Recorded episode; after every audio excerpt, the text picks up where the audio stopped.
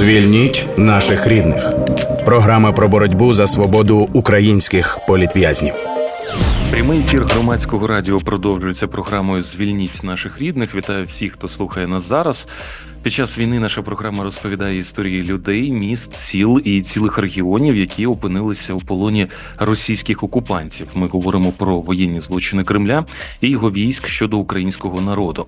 Наша програма є ініціативою об'єднання родичів політв'язнів Кремля. Проєкт відбувається за підтримки американського народу, надані через агентство США з міжнародного розвитку USAID в рамках проєкту Права людини в дії. Е, ведуть програму Анастасія Багаліка та Ігор Котелянець разом з нами над випуском випуском працюють звукорежисер Ігор Онисенко і відеоредакторка Таня Марія Литвинюк. Е, ми закликаємо, як завжди, не лише розповідаємо про воєнні злочини, але й закликаємо повідомляти про воєнні злочини правозахисниками, правоохоронним органам. Якщо вам відома, звісно, така інформація, якщо ви були свідком е, будь-яких злочинних дій окупантів на території України. Будь ласка, ця інформація дуже необхідна для розслідувань, встановлення винних для покарання винних, і так як таких злочинів дуже багато, дуже важко фіксувати їх всі. Тому, звичайно, що дуже важливо, щоб громадяни брали участь в цьому також. Користуйтеся телеграм-ботом, який називається Енергодар Сос. Цей бот створений для передачі таких свідчень. Він опитає вас, правильно структурує інформацію і передасть правозахисникам. Заходьте в телеграм, в рядку пошуку, набирайте Енергодар сос одним словом, бот з'явиться і розкаже, як правильно і яку саме інформацію потрібно передавати. Зараз до теми нашої програми Настю передаю слово тобі.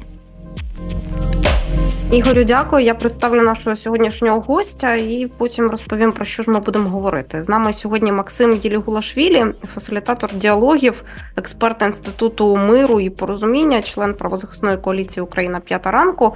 Максим є експертом соціального посередництва, трансформації конфліктів, фасилітації групових процесів. І це ті процеси, які ми віримо, неодмінно почнуться на нині захоплених Росією території після їхньої деокупації. Відповідно, тема нашої нашої сьогоднішньої розмови це майбутні процеси реінтеграції примирення після перемоги. Ми поговоримо про те, що буде відбуватися з нашим суспільством, про процеси зшивання назад. Українських територій, які були роз'єднані ну от станом на зараз 10 років. А на момент деокупації ми не знаємо, скільки це буде років, чи 10, чи 11, чи більше. Звичайно, не хотілося б, щоб е, окупація тривала більше для е, тих територій, які окуповані вже і так тривалий час, але ми розуміємо, що процеси е, реінтеграції будуть важкими, і очевидно, те, що ми робимо, процес документування російських воєнних злочинів, він е, матиме своє місце в всьому тому, що відбуватиметься після деокупації. Це буде важливо, в тому числі і для того, щоб е, люди, які випали з українського контексту, з українського інформаційного правового поля на дуже тривалий час, для того, щоб вони поверталися назад. Максима, вітаю. Вітаю вас, доброго вам дня. Вітаю. Раді, що ви приєдналися до цієї розмови. Хоча, от е, в контексті е, того, про що ми говоримо зазвичай, це полонені, викрадені люди, заручники росіян. Для нас не зовсім звичною є тема говорити про майбутнє в такому контексті, але ми е, з Ігорем розуміємо, що воно рано чи пізно настане, і рано чи пізно, замість того, щоб розповідати історії людей, яких викрала Росія, нам треба буде пояснити дуже великій частині нашого суспільства, яка залишається в окупації. А що ж з нами відбувалося за весь цей час? І я б хотіла почати нашу розмову якраз з цього питання: наскільки ми готові це пояснювати, на вашу думку? Я би не говорив замість історії про зниклих або на людей, які утримувалися, захоплювалися і ставали фактично заручниками Росії і російського політичного режиму. Я б говорив разом тому що це важливий аспект е, цього досвіду. Бо по великому рахунку, перший викрадений це громадянин України в Криму, е, і якраз скоро, якщо я не помиляюсь, 3-4 березня. І це також про ті моменти, які проходили ті або інші регіони, і на люди, які, наприклад, вкладаються і знов таки декілька днів тому, і це знов показово захоплення активістки кримської татарки. І всі ці моменти вони створюють той момент, де ми, як мені здається, маємо, по-перше, бути готовими почути про різний досить перебування в цій війні, бо він у нас точно був різний, і він точно різний навіть всередині міста там Києва. Ти там проживаєш на Соломі, чи ти проживаєш ну, або там біля Лук'янів де а, з значно більшою долею а, епізодичності відбувається потрапляння в житлові будинки, а, або ти проживаєш десь в більш спокійному районі. Це також впливає на всі ці аспекти.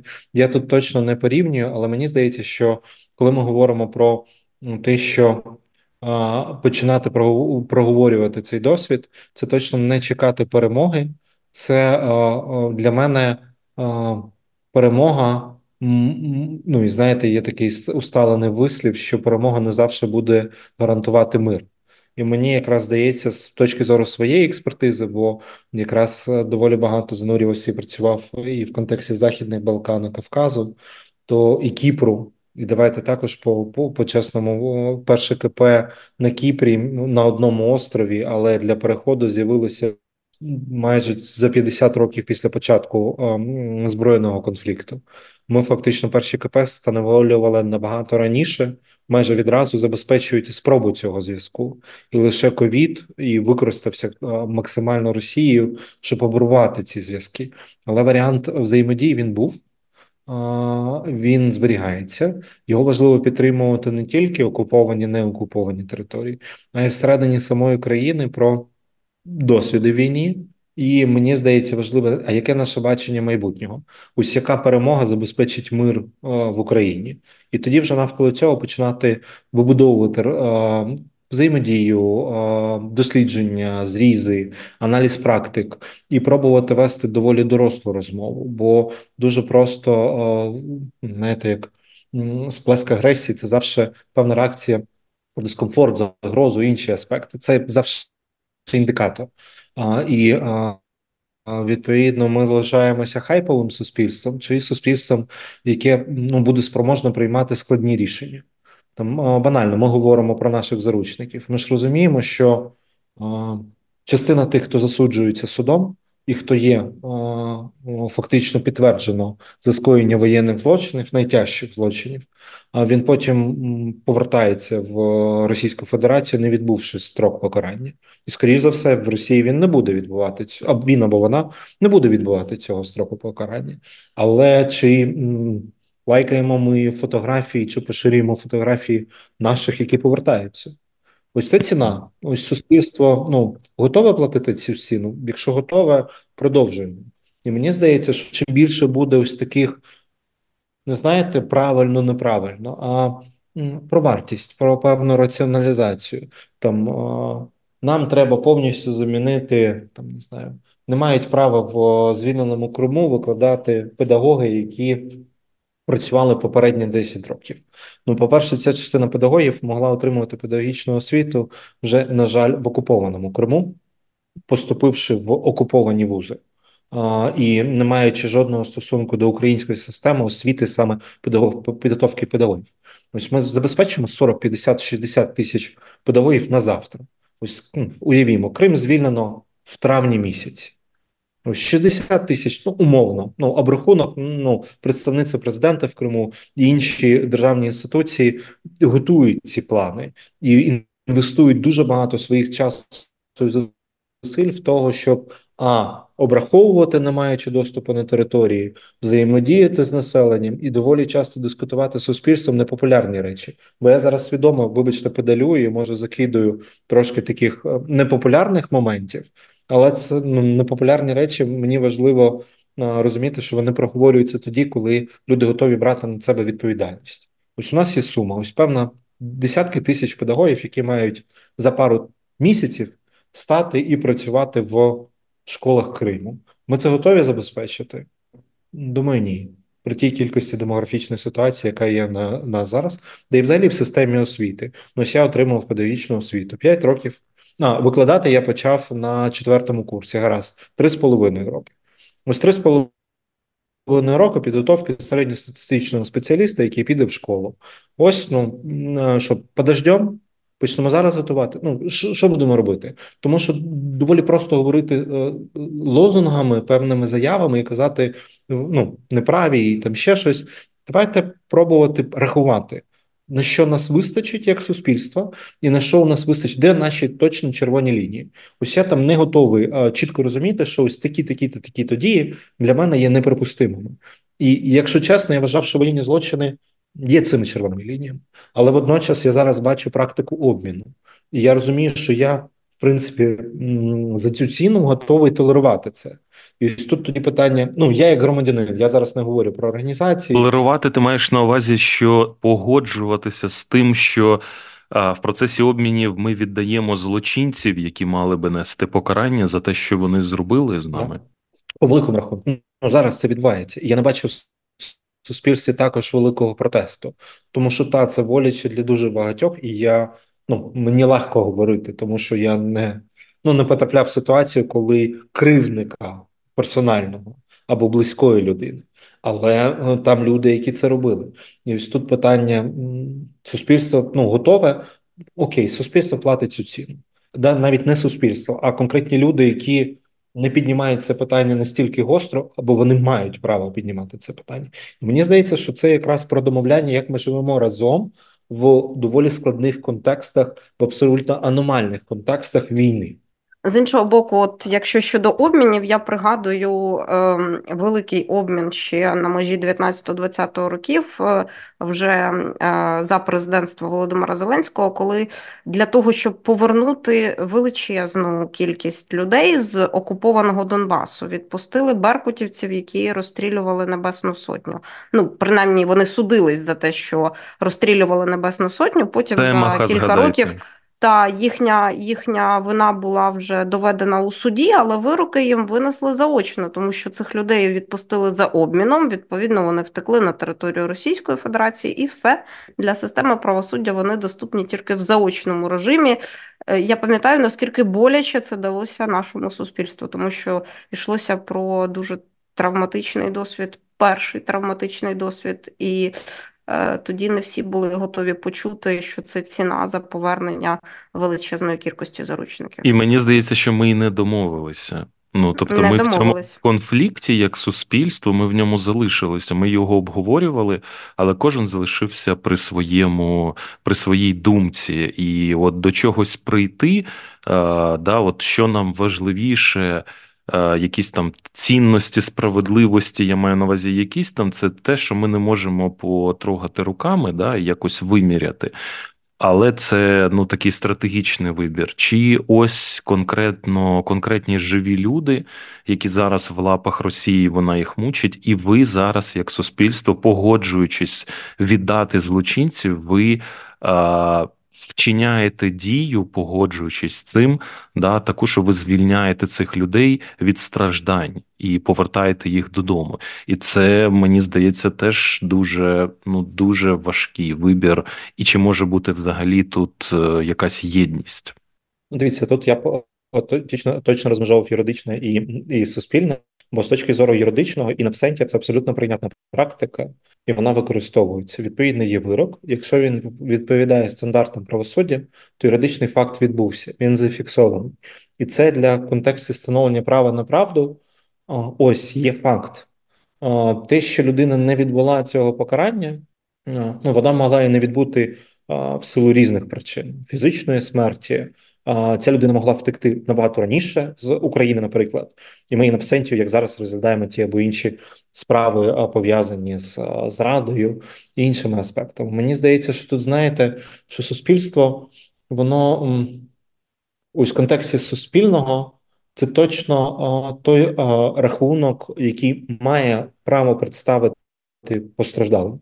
Ну для мене, коли ми говоримо про будь-які моменти моменти пов'язані з роботою з тими, хто безпосередньо уражений війною, це ключовий їх фокус, бо можна ну, навколо говорити дуже багато експертних, етичних, ціннісних дискусій, але є ось це відчуття. А, І тому суспільство, як мені здається, має точно ну.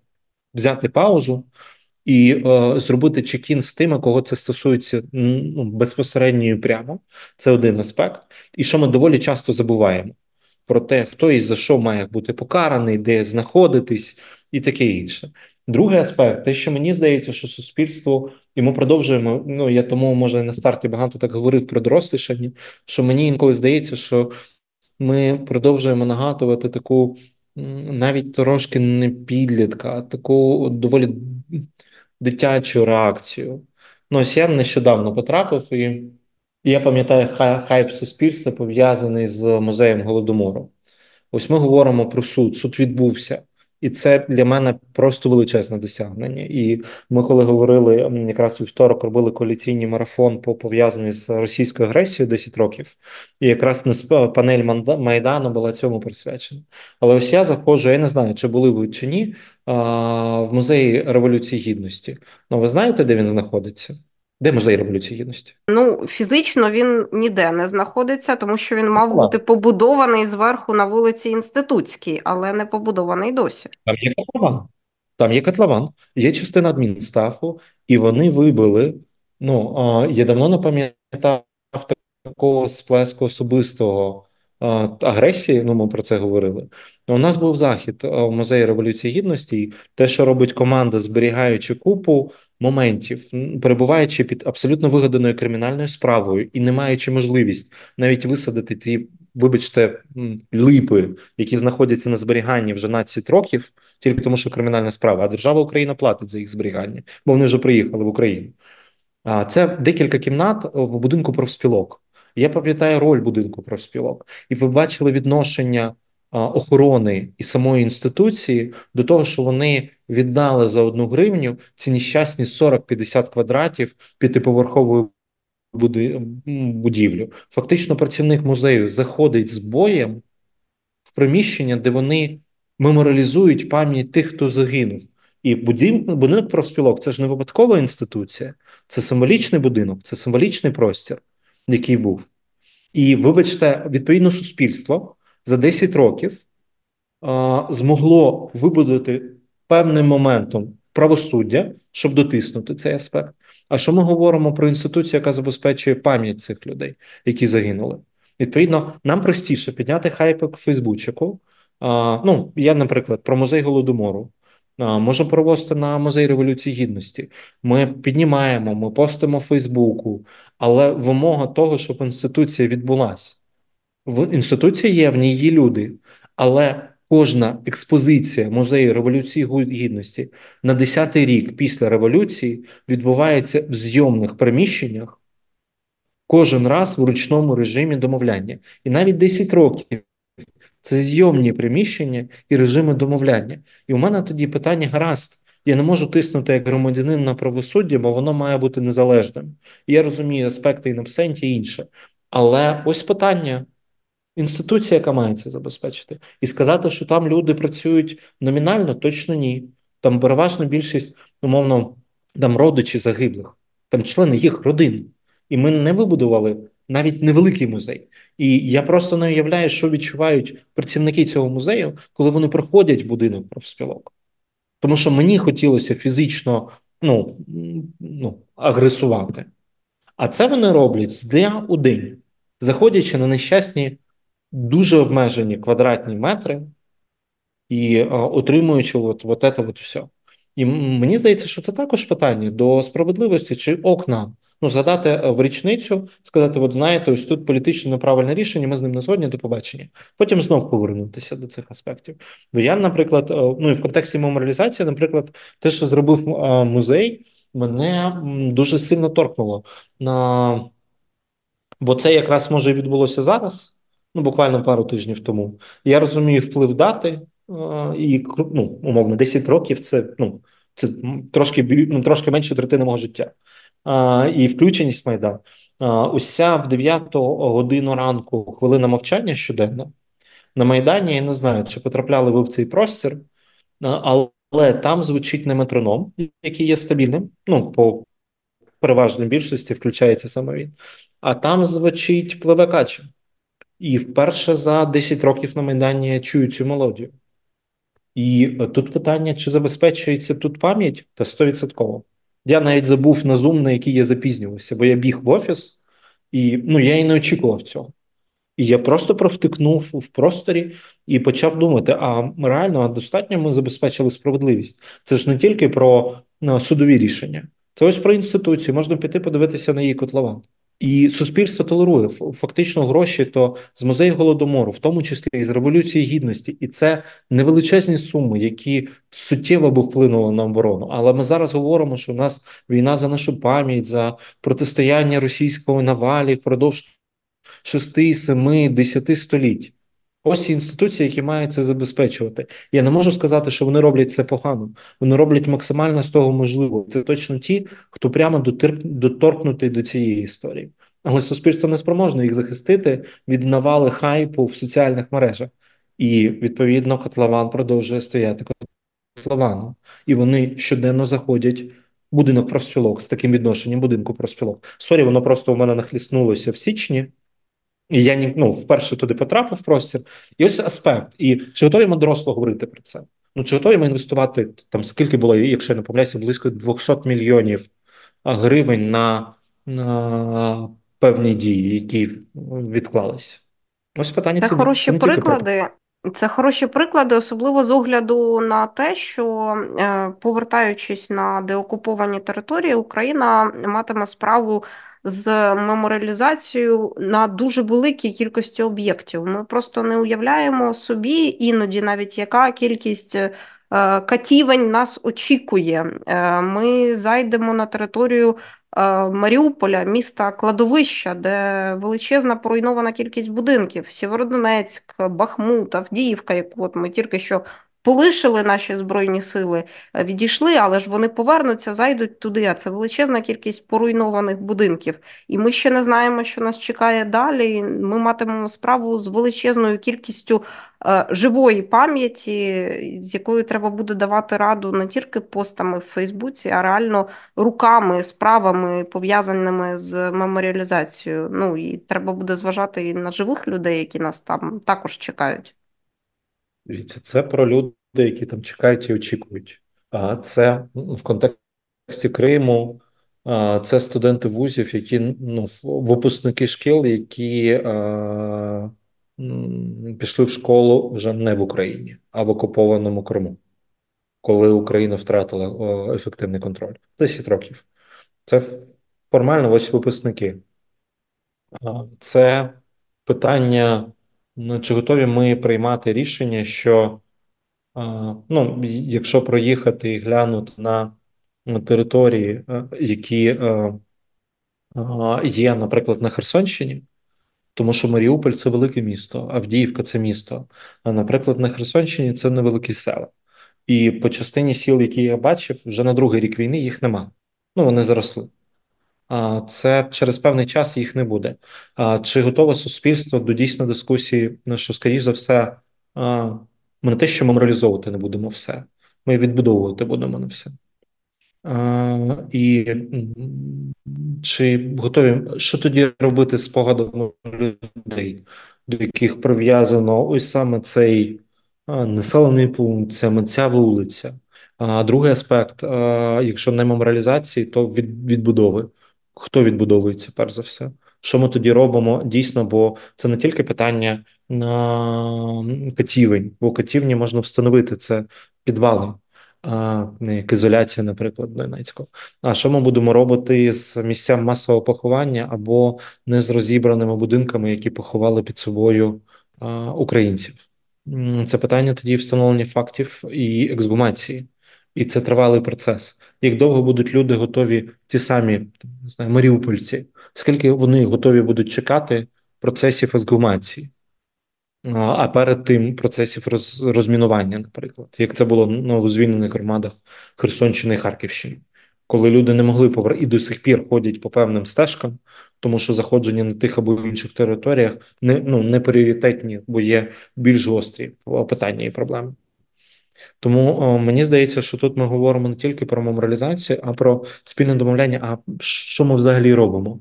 Що ми точно будемо робити і вкладати в а, меморалізацію що ми будемо відновлювати, де ось цей простір пам'ятання. Але мені здається, що тут також і чому згадував на старті ті самі Західні Балкани або Південний Кавказ, який ми хочемо цю пам'ять. Бо у мене колись я вперше був в Вірменії і працював з колегою, і ну, я ще студентом був, і не дуже в контексті, бо це був молодіжний обмін, в контексті конфлікту, який був там, і геноциду. І е, у мене було буквально півдня в самому Єревані. і З колегами ми зустрілися випити каву, і я на абсолютно автоматі, е, і при тому, що людина в такому, знаєте, дуже правозахисному секторі дуже давно. Е, і я випадково підходить офіціант, я замовляю каву, е, і я чомусь абсолютно на автоматі. Я кажу: а можна мені каву в Турції? Ну, офіціант, та, без проблем вони її роблять, тільки називають не кава в Турції, не кава по-турецьки. І, в принципі, це також мірило. На Кіпрі це кава по-кіпрськи, в Греції кава по-грецьки, по арабському або по близькосхідному. Якби підготування кави також стає конфлікт. Ну, ім'я приготування кави стає конфлікт сенситивним. І я фактично зробив дуже образливу річ. Але я ну, офіціант нормально, моя дуже добра і давня знайома так нахиляється, каже: типу, дорогенький. Давай, ну я зараз перекладаючи, але давай запам'ятаємо, домовимося. Кави по-турецьки в цій країні не було, немає і ніколи не буде. І я коли потім почав працювати з аспектами музеїфікації, пам'яті в Вірменії, воно виходить, що немає Другої світової війни, яка резонуюча для, наприклад, левої частини центрально-східної Європи пострадянського простору. Є геноцид на старті, і війна в контексті Нагірного Карабаху на завершенні другої ХХ століття, і це виключно пам'ять про жертву і страждання. Мені здається, що це підхід до меморіалізації в Україні точно не має бути про жертву і страждання, тільки він має фіксувати і давати право на правду, що відбулося, чому відбулося, хто в цьому винен, хто від цього постраждав і як. І другий аспект він має точно давати всю силу, опорність жити далі, будувати далі. Не знаю приймати складні рішення, дискутувати, ненавиди сусіда та ну будь-що, але щоб ми не закільцювалися в травмі, бо суспільство, які виключно в цьому замкненому кільці, з мого досвіду перебування і роботи, це дуже часто. Величезний виклик і проблеми. Мені здається, що наша меморіалізація має також припинити ось цю практику, ну, знаєте, такого канонічного жертовного горювання, як ключової ідеї. Ми, вибачте, боремося з величезним сусідом. Ми боремося не одне один рік, не одне десятиліття, не одне століття. Ми є, і це про доведення цієї вітальності і спроможності. У нас були різні періоди. Так, нам було складно, але ну ось ми є. І ну знаєте, це як ну, в Єдвошемі. У них є фантастичний підхід до меморіального простору, присвяченого Холокосту в Єрусалимі. Ти просто занурюєшся в велику, дуже тяжку експозицію, але ви там не знайдете цифр, ви там не знайдете а, аспектів пов'язаних з а, виключно вбитими або о, тортурами. Але там, наприклад, є. Інструменти догляду за собою, які робили жінки в концтаборі. І для мене це про настільки, знаєте, такий ну факов системі. Ну, перебуваючи в концтаборі, немає перебуваючи в нелюдських умовах, але знаходити якісь уламки, щоб перетворювати в інструмент догляду за собою, тому що це про гідність, і цю гідність ніхто не забере. І мені здається, що наша меморіалізація має бути про ось цю історію, про можливість з гідністю проходити через дуже складні аспекти. Я, наприклад, просто мрію, що ми зможемо з гідністю пройти питання, що ми будемо робити. Ну, я знов підкидаю. Знаєте, от що звільнення і все буде хорошо. Що ми будемо робити з цвинтарями меморіальними просторами СВО російських військовослужбовців, могилами військових та російських. Росіян. І меморіальними Максиме, ти, табличками. Е, ти ставиш okay. Е, такі запитання, і от такі думки озвучуєш, які народжують ще мільйон запитань, але от ці думки вони складні. І питання, які ти ставиш, вони дуже складні. От і ти ти запитуєш про те, а як ми маємо, як ми хочемо да, в майбутньому пам'ятати про те, що з нами відбувається, наприклад, зараз. Це це, це важке запитання. Я я от е, я згадую буквально скільки 14 років назад у нас з вами з'явився президент Янукович який е, почав їздити на фоні там тих процесів, де які відбувалися, коли Україна е, на міжнародних майданчиках в інших країнах е, почала активно добиватися визнання голодомору голодомором. Та він приїздив, може, ви пам'ятаєте, і він виступав. Я вже не пам'ятаю там в президентських палацах, парламентах інших країн. Він казав. Це не був голодомор. Ну, це не був голодомор, це була такі стечення обстоятельств, да, таке було. І я згадую, що я бачив, я знав і бачив людей, які були нащадками тих родин, які е, втратили своїх рідних, да, які втратили своїх там бабусь, дідусів е, під час голодомору, і вони були готові це не пам'ятати. Вони не знали, як от що з цією інформацією робити. Вони були готові погодитися з тим, що давайте вже зупинимося обговорювати цей голодомор. Да, бо це вже бо це ну це це накладає якісь складні складні процеси е, обдумування, приймання рішень. Е, Треба копатися в цій інформації для себе щось досліджувати, виясняти. Мені було дико, що люди які самі по суті є постраждалими, да, їх е, там бабуся дідусі вмирали. Вони вони через там 80 років після голодомору, да, вони вже були ладні про це забути, аби тільки от незручних тем е, не піднімати. Тому, коли ти ставиш такі питання, я я думаю про те, а що буде в 2100 році, да, українці 2100-х років, вони що будуть знати про те, що відбувається зараз, а про ці тисячі за заручників цивільних і не тільки військових, що вони будуть знати? А їх нащадки будуть знати, вони будуть шанувати цю пам'ять, вони її якось переживуть, проживуть. І от в контексті всього цього хочеться запитати у тебе про наступне. Ти говорив про важливість е, того. Ну, процесів порозуміння всередині країни, да, е, і, і якби важливість формулювання серед українців стратегії, от якою ми хочемо, щоб була Україна, коли ми про щось починаємо говорити, про історію, про якісь питання, які нас роз'єднують, про те, що про цей травматичний досвід, який зараз з нами відбувається, ми маємо е, спочатку ну якось якусь стратегію обозначити да, для себе, якою має має стати Україна після е, перемоги, да, після е, всього цього травматичного досвіду, а потім про це говорити. От як з, з якого ми, ми не знаємо, коли Україна звільнить свої території, ми не знаємо. Е, да, коли взагалі ми зможемо видохнути після цієї війни і взагалі щось відбудовувати. Але ми розуміємо, і мені здається, що є в Україні ну єдність, да що е, в цьому питанні, що Україна точно має бути єдиною. Вона точно має бути повернути всі свої території, е, вона точно має бути в своїх міжнародно визнаних кордонах, йти далі, розвиватися там, іти в ЄС е, в НАТО.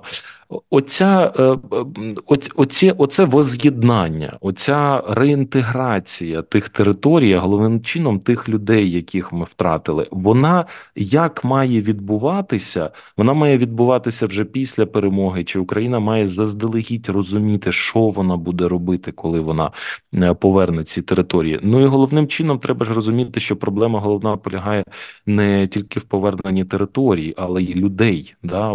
Росія захопила наші території, захопила нашу Запорізьку область, наприклад, і в умовах окупації люди, які залишились в Запорізькій області, більшість обрала мовою навчання для своїх дітей в окупації українську, да, тобто Росія.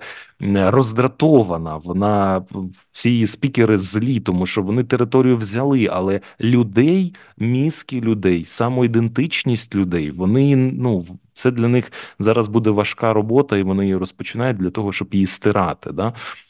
От як е, чи вважаєш ти, що Україна робить вже зараз, чи має робити для реінтеграції, для е, можливо утримання от людей, які залишаються на тимчасово окупованих територій, да е, ми не знаємо скільки вони там ще будуть, чи вона має.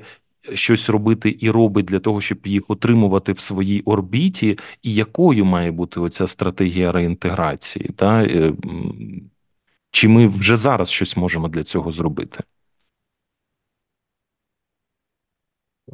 Мені здається, що тут декілька важливих аспектів. Перший це підхід, і він точно не має бути про певну об'єктивізацію людей. Ну, Ми маємо інтегрувати їх. От, от ось цей аспект, хто це їх, і чи хочуть вони включення, який підхід.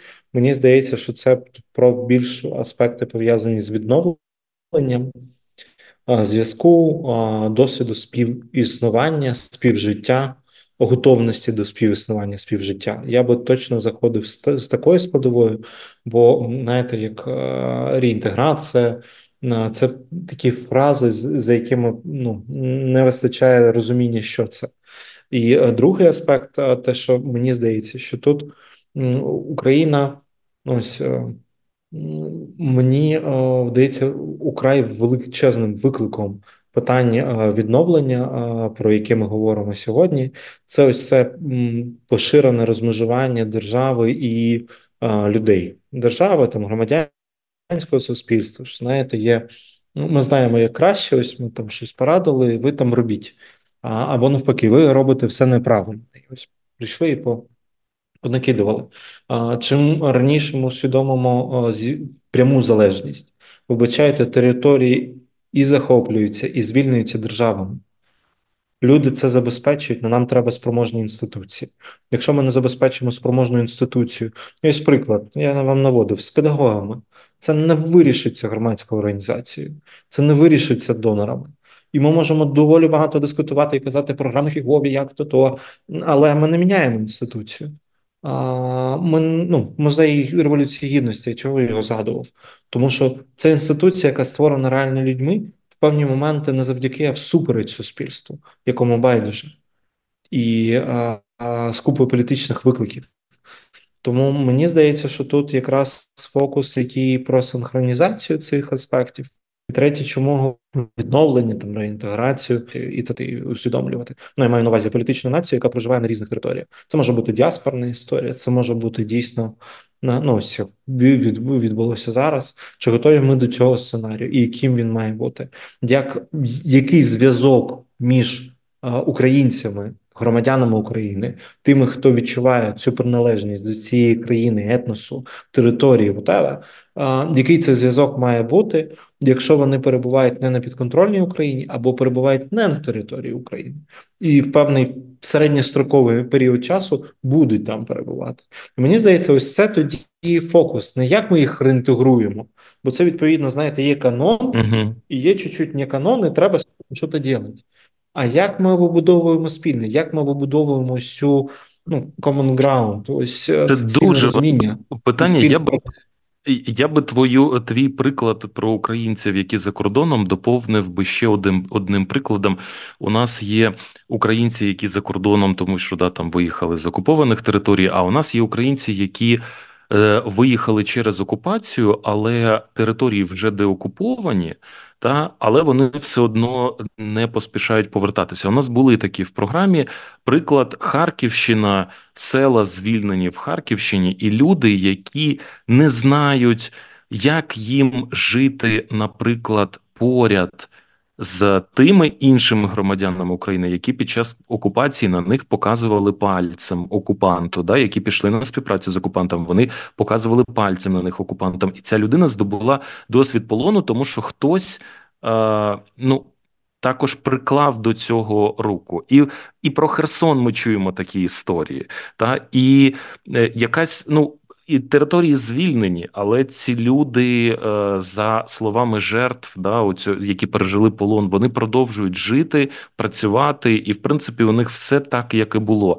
А оці люди, які потрапили в полон, і знають, що вони потрапили через да, там своїх сусідів чи своїх колег. Ну вони не можуть з ними поряд знаходитись. Вони е, говорять нам в ефірі, що вони не можуть повертатися. Вони не знають, як їм жити. Вони мають майно, вони вони мають бажання, але як їм жити от поряд? От це питання, і це мені здається, це ще один приклад. От в контексті того, про що ти говориш, да як нам ще оцього порозуміння і спільності, е, ну як як нам відновлювати оцю спільність після от такого тяжкого досвіду. Дивіться, я б тут точно розмежовував о, кримінальні моменти, і за них має відбуватися те або інше покарання. Але водночас ну, ми знову повертаємося. Знаєте, а, ось впродовж там двох років ми доволі часто в там в, в Україні п'ятій ранку ми робимо національні заміри опитувань. І, звісно, питання колабораціонізму це настільки гостре і настільки, вибачте, за цинізм, але хайпове для соціуму, для політиків, для ну, для, для будь-всіх. Е, і ми постійно робимо замір типу ставлення відношення. І воно виходить дуже дивно, що нас соціологія показує по-різному питаючи, е, хто має потрапити під люстрацію, наприклад, е, зафіксувати протиправне діяння, але не кримінальну відповідальність іншу або а, ті категорії, які не мають нести, або вчинки не мають нести. І ми отримаємо з місяця в місяць доволі схожий набір складових. Стаття по колабораціонізму, яка була введена, і якраз активно використовувалася, вона ж вводилася, ну ж таки, можу скажу, не дуже популярну річ, але зрозуміло, зрозуміле завдання для. Превенції взаємодії з ворогом в перший рік війни, і вона з цим працювала, але вона прописана настільки з правовою невизначеністю, що ось зараз ми отримаємо, що два роки у населення України консенсус, що певні категорії громадян, наприклад, педагоги, медики, там ще щось, не в плані не мають потрапляти під відповідальність, але вони не є пріоритетними. Факт перебування їх в закладі освіти, медицини, комунального господарства не є підставою на окупованих територіях для отримання е, кримінального покарання. І є чітко перелік, кого поліція, яка прийшла і слугує, політики, журналісти є. Ну і, це повторюється. А коли ми дивимося, якраз якщо не помиляюсь, зміна робила в жовтні чи в листопаді аналіз за півтора, ну майже за два роки справ по колабораціонізму, що виходить, що левова частина справ іде якраз а, по тим кейсам, де населення готове прийняти. Знаєте, давайте е, це може бути ілюстрація або ще щось, але не кримінальне провадження, і дуже мало кримінальних проваджень по тим, кого вимагає суспільство. Тому що, так як, наприклад, інституції проговорювали, in абсенті, це складно, марудно і дорого, ну і довго. Ну, в контексті розслідування, а треба номери, і паличну систему ніхто не прибирав. І ми маємо намір, що, начебто, суспільство рукоплеще, що ось така та кількість справ, а коли ти починаєш аналізувати ці справи, це точно не те, що вимагається суспільством. І тоді ось ця фрустрація від правосуддя і момент. Я розумію, що я тут не відповідаю на питання відновлення міжособистих стосунків з людьми. Це стовідсотково. Але це ж міжособистісні стосунки з конкретною е, людиною і конкретний кейс. І а, я чітко розумію, що тут виключно мірилом а, прийняття рішення є конкретна людина і її досвід. Я бачив ті, які поверталися дуже швидко. Я бачив ті, які не наважились е, повернутися ніколи.